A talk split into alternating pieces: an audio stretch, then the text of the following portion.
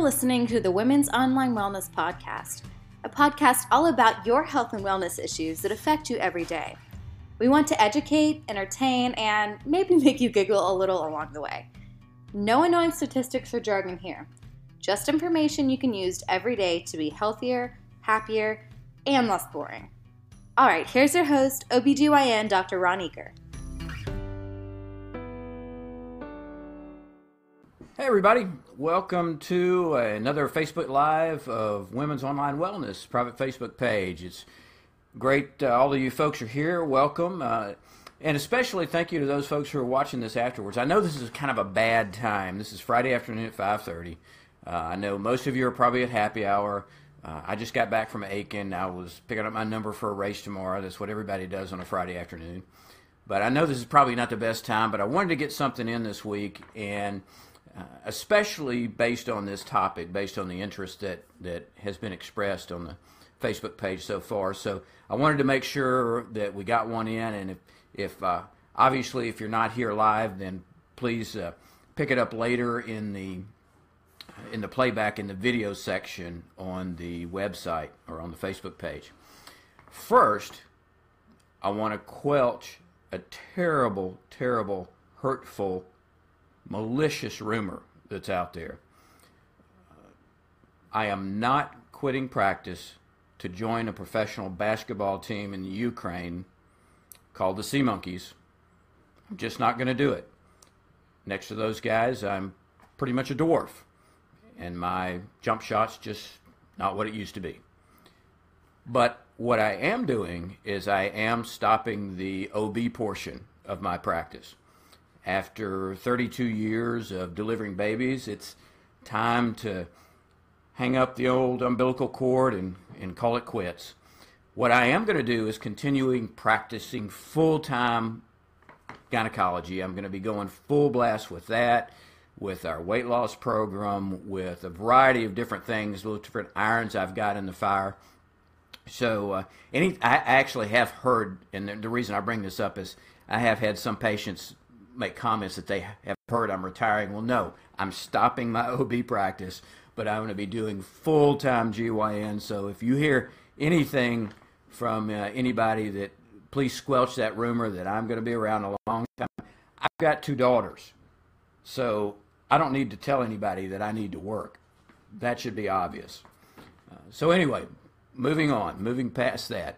Uh, today I wanted to address a topic that was expressed almost universally by people who answered the question about what challenges do you tend to have a lot in the midlife, and that was weight gain and weight control. And when I look back at the people who expressed an interest, it was uh, almost universal with those folks. So I know it's a major issue. And of course, I know that's a major issue just from folks that I talk to in the office every day. So I wasn't surprised at that.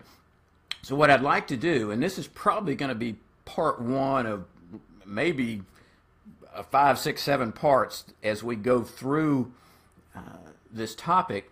And it's not all going to be sequential. I'm going to do some other things along the way. But as you can well imagine, this is a very complex, very uh, uh, intensive subject that can't be tackled in just 10 or 15 minutes. So I want to do it do it right so I'm going to be doing it probably over several sections. But what hopefully you're going to learn tonight is a very common myth that is absolutely critical to explode because so many people base their weight loss, whether it's in midlife or any other part of the time, on this myth that if they get that wrong from the start, then everything they do from that point on is doomed for failure. So you're going to learn what that myth is. And then, second, you're going to learn how to overcome that and what are the criteria, what are the things you really need to look for if you're looking to lose weight. How can you evaluate what your plan is? And you have to have a plan. That's a very important caveat. This just doesn't happen randomly. And again, I'm going to try to tailor this as much as I can to folks in uh, the midlife and menopause and beyond because that's really who we're we're targeting, but a lot of this information applies across the board. Uh, but you do have to have a plan. But if that plan is based on misinformation, it's doomed to failure. So that's what I hope you get out of out of tonight.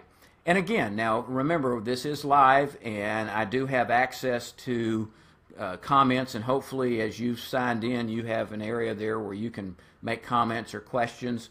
And if I can address those, I will tonight. But certainly, I will uh, take note of those, and if we don't address them this evening, we'll make sure we get to those uh, as we cover this topic.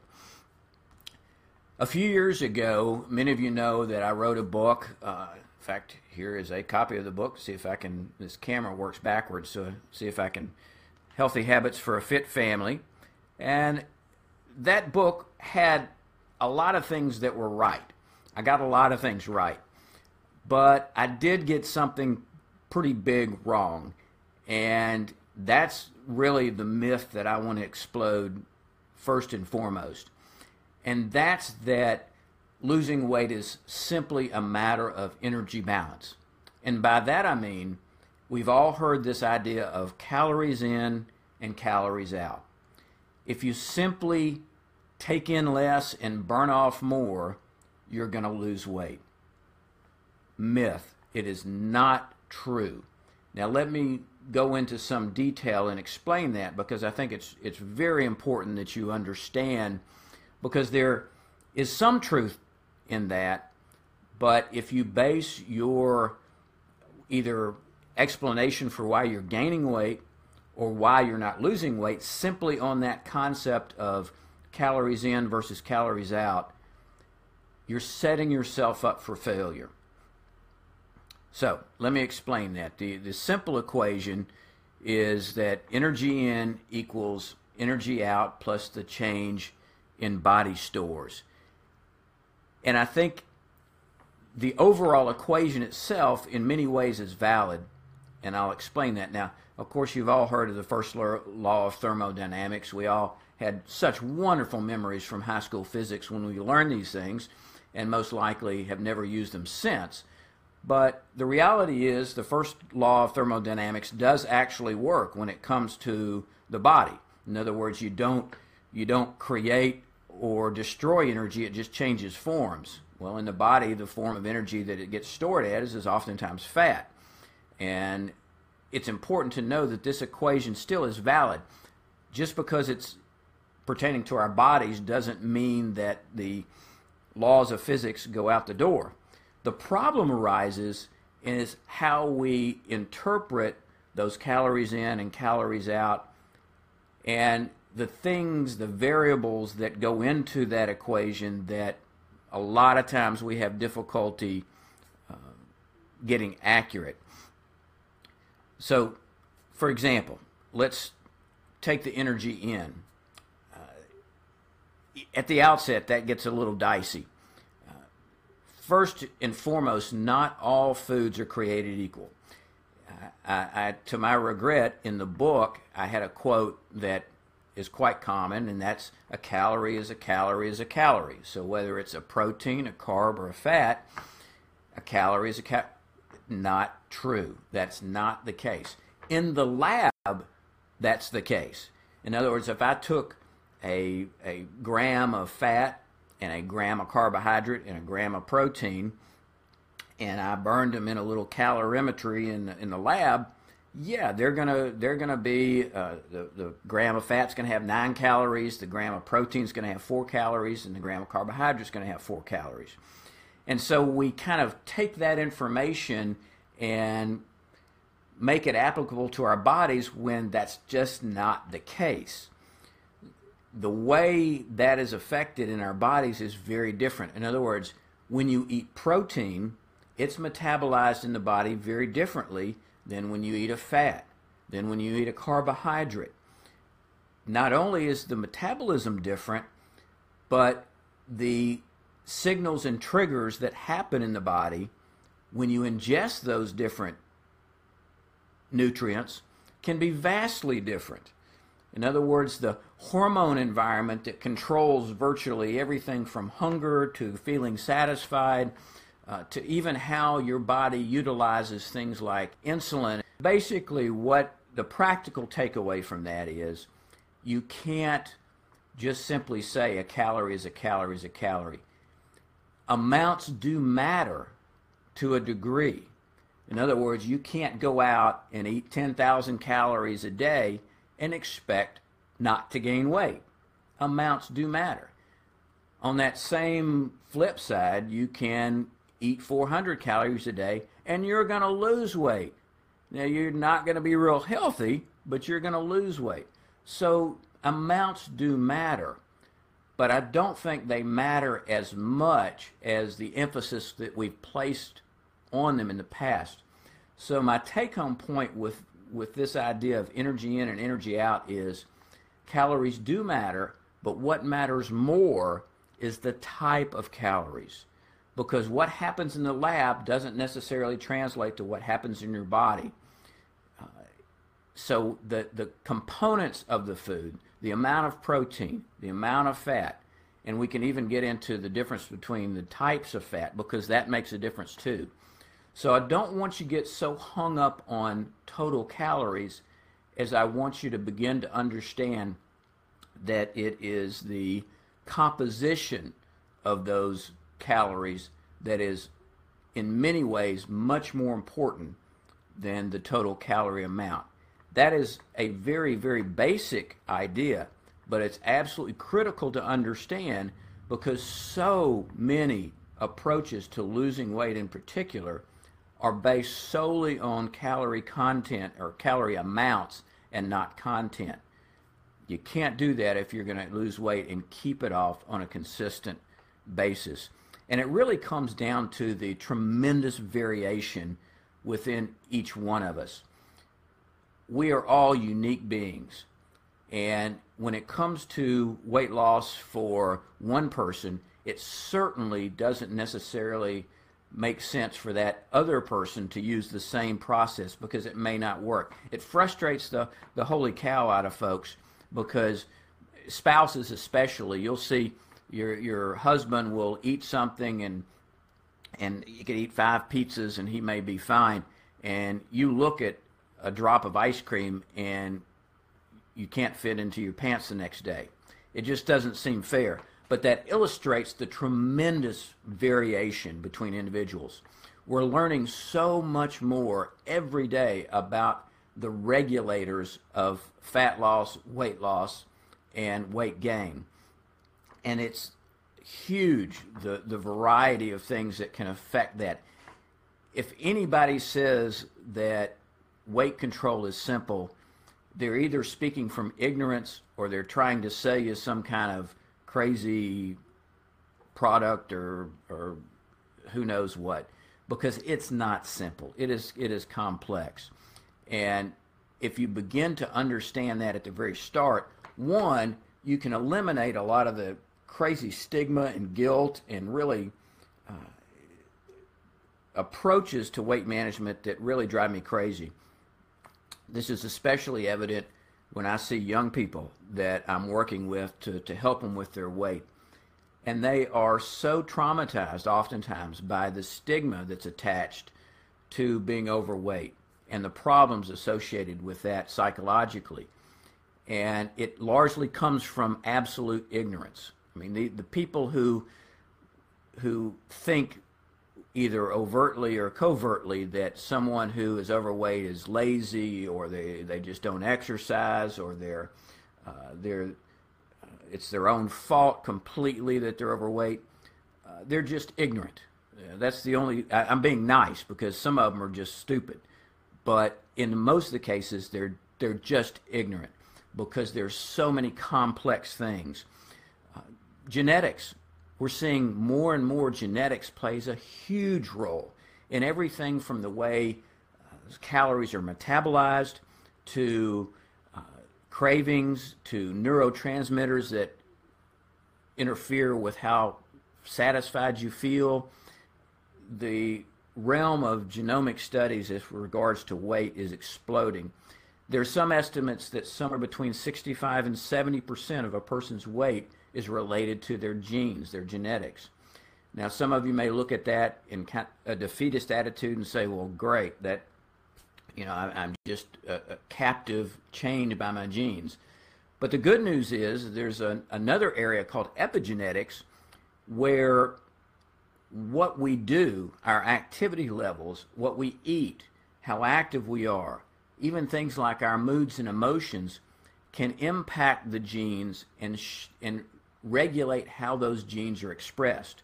Fascinating studies done in twins who are genetically identical, but they've been able to determine that even something like stress can affect how the genes in one person are expressed as opposed to someone on the other uh, uh, of the same genetic capacity.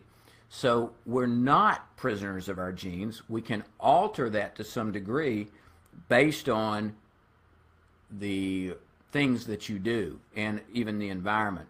So that's a kind of a long way around of making sure people understand that that their genetics, uh, their family history, uh, their nutrition, their emotion, uh, their medications, uh, even some stuff that goes on before you're born. That's we're even seeing some really amazing stuff about the nutrition in the growing fetus and the things that they're exposed to, how that can affect their later propensity towards being overweight. So the bottom line with all that is I want folks to get out of that mode of thinking negatively about their weight and start looking at what they can do positively about that because that's that's the beginning point. A lot of this is above the neck. A lot of it is based on your attitude, your ability to pick a approach that's going to work for you we mentioned earlier about the impact that hormones have, either the lack or taking hormones, and that's a whole nother topic that I want to get into uh, and really devote adequate time to that. But I wanted tonight just to kind of lay the groundwork so people know where I'm coming from and the approach that I'm going to take, uh, and make sure that as we travel this path that we are, are thinking along the same lines. So understand that this is a very, very complex issue. It's not simple. It's not simply a matter of willpower. There are multitudes of factors that range anywhere from your genetics to your age to your activity level to your family history. All those have to be taken into consideration. There is no simple solution. So, what I want to leave you with today is some guidelines. So, if you're out there right now and you're saying, all right, I need to lose some weight, more importantly, the motivation is coming from inside, not because a doctor or a spouse or a friend said you need to lose weight. It's something inside you that's saying, I want to be healthy. I want to be around for my grandkids. I want to travel. I want to do all the things that I may not be able to do if I develop some of these chronic illnesses that can result from this. If that's where the motivation's coming from, it's coming from that internal set, then you're you're in a good place to begin finding a plan, begin figuring out how you're going to go about to do it, how you're going to achieve this. If you don't have a plan, if you don't have a map, you're not going to get you're not going to fulfill that goal. You're not going to reach that end point. You got to know where you're going. So that's why I'm starting with this approach to convince you that whatever approach you take, and there's no way I can sit here and tell you what's going to work for you. And that's why I've kind of shied away from saying, you ought to do this, you ought to do this, you ought to do this, you ought to do this, because that doesn't apply to everybody. But what you can do is take this information and use it as your criteria for judging whatever plan and approach you begin to adopt, whether that's a, a commercial plan or whether it's a book or whether it's some other approach or, or, or, or a formal weight loss program. If they don't meet these criteria, it ought to raise a red flag. So, what are those? And by the way, don't worry about taking notes. I know I know all of you are sitting on there just just waiting so you can write things down. I'm being sarcastic, of course, what I will do is I will put a, a, a note file on the web page, on the Facebook page, with all this stuff listed, so you can just go back and refer to that. But I think these are, are eight criteria that are absolutely critical for choosing the direction that you're going to go with this program. Uh, and hopefully, I've convinced you that you have to have a plan to go about that. First of all, and it sounds a little obvious, but it's absolutely true, is one, is it healthy? Going on a five day lemongrass cleanse with the intent of losing weight, not healthy. Going on the 30 day Twinkie diet is not healthy. Now, those are rather obvious. But also, you've got to understand that there are a lot of diets out there, and I don't even like that term, DIE. I mean, why would you use a term that starts with DIE? There's a lot of approaches to weight loss that work, a whole bunch that work. But there's very few that are actually healthy for the long term. And that brings me to the second point is it's got to be something that you can use for the long term. I don't even talk about diet. I talk about lifestyle change. The biggest problem people get into is this roller coaster, this up and down, this up and down, gain 5, lose 10, gain 12, lose 6. And that actually creates more danger from heart disease and other issues than staying 20 pounds overweight. So I'd rather you be 20 pounds overweight and stay that way than doing this up and down stuff. And that is why whatever plan you choose, it has to be something that you can do six weeks from now, six months from now, six years from now. That's why so many of the really restrictive approaches, take for example something like Atkins, uh, you're going to lose weight if you follow that eating style, but you're going to be miserable in a few months because it's not sustainable and it's not healthy long term. So whatever you choose has to meet that criteria. It has to be something that you can do now and 10 years from now if you really want that long term success. The third criteria, and this is an absolute must, if whatever program you're involved with doesn't contain some form of exercise, run away. Literally, run away. There is no legitimate program in the world where you are looking at sustained healthy weight loss that doesn't at some point involve activity level, exercise. Probably the number one component of successfully losing weight and keeping it off, that's the important thing, keeping it off, is maintaining a consistent activity and exercise program. And it, I'm not talking about training for a marathon. I'm talking about something as simple as walking on a consistent basis. And again, it varies across the board as to how much or how little. Obviously, there are different criteria. If you're 63 and have arthritis in the hips, you're going to be doing something very different than someone who's 30 and has no medical restrictions.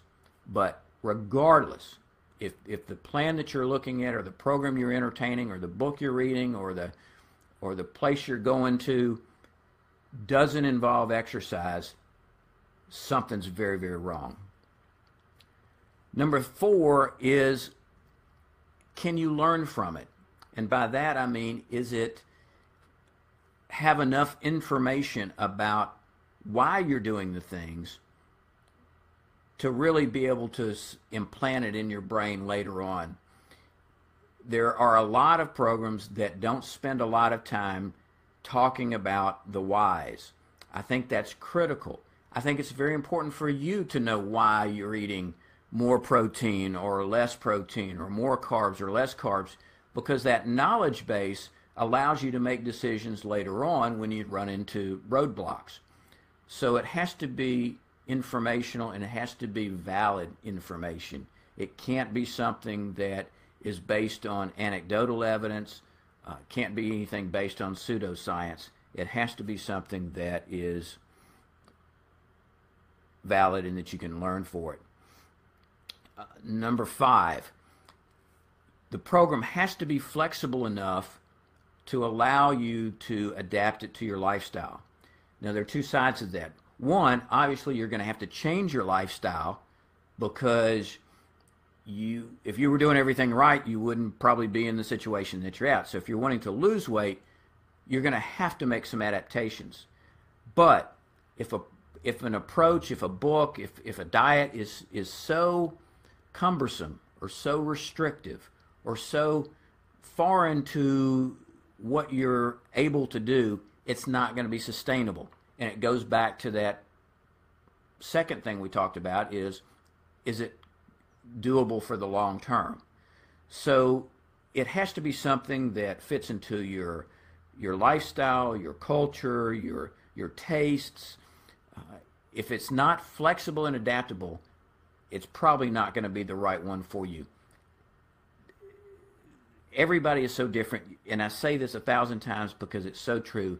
You can't cookbook this. Just like you can't book cookbook menopause and hormones, you can't cookbook weight control. It has to be flexible. Related to that is it has to be relatively easy to follow. If you're having to get out a scale every time you eat and measure your food, that's going to last for about a day and a half. Just doesn't work. It's not feasible. It's not reasonable. It has to be relatively simple for it to be sustainable. The more complex, the more difficult it is, the less likely it's something that you're going to be able to do a long term. Uh, I hear a common quote is the best diet is one that you're going to stay on. And there's some truth to that, but it goes much deeper than that. It can't be so cumbersome, so intrusive that it's something that you can't continue. And then finally, does it meet the smell test? And by that, I'm not talking about the food. I'm talking about that inner voice that says, This sounds like a gimmick. This sounds too good to be true.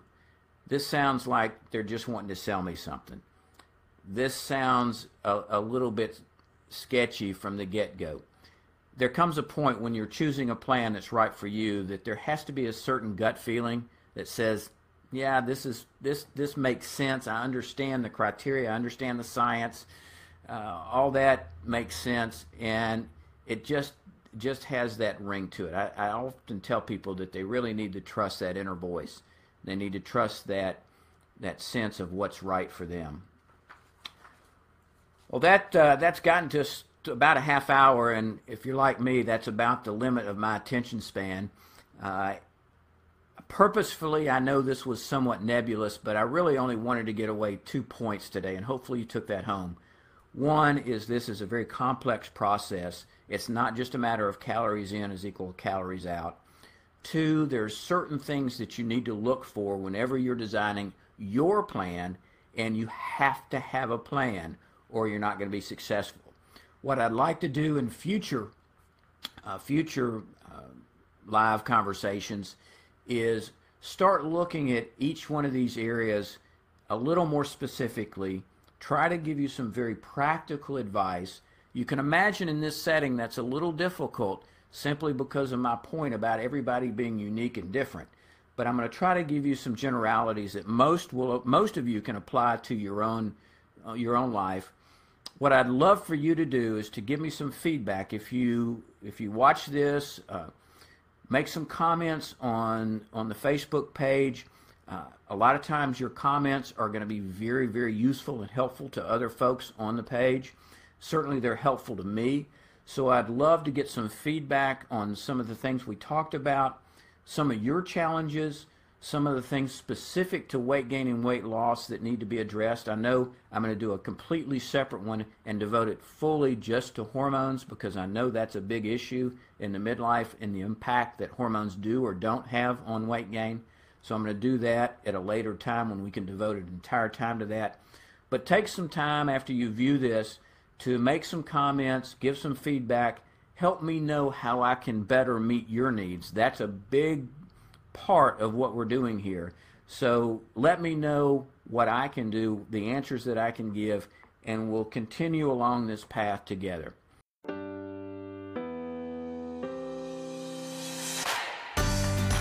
Thank you for listening to the Women's Online Wellness Podcast.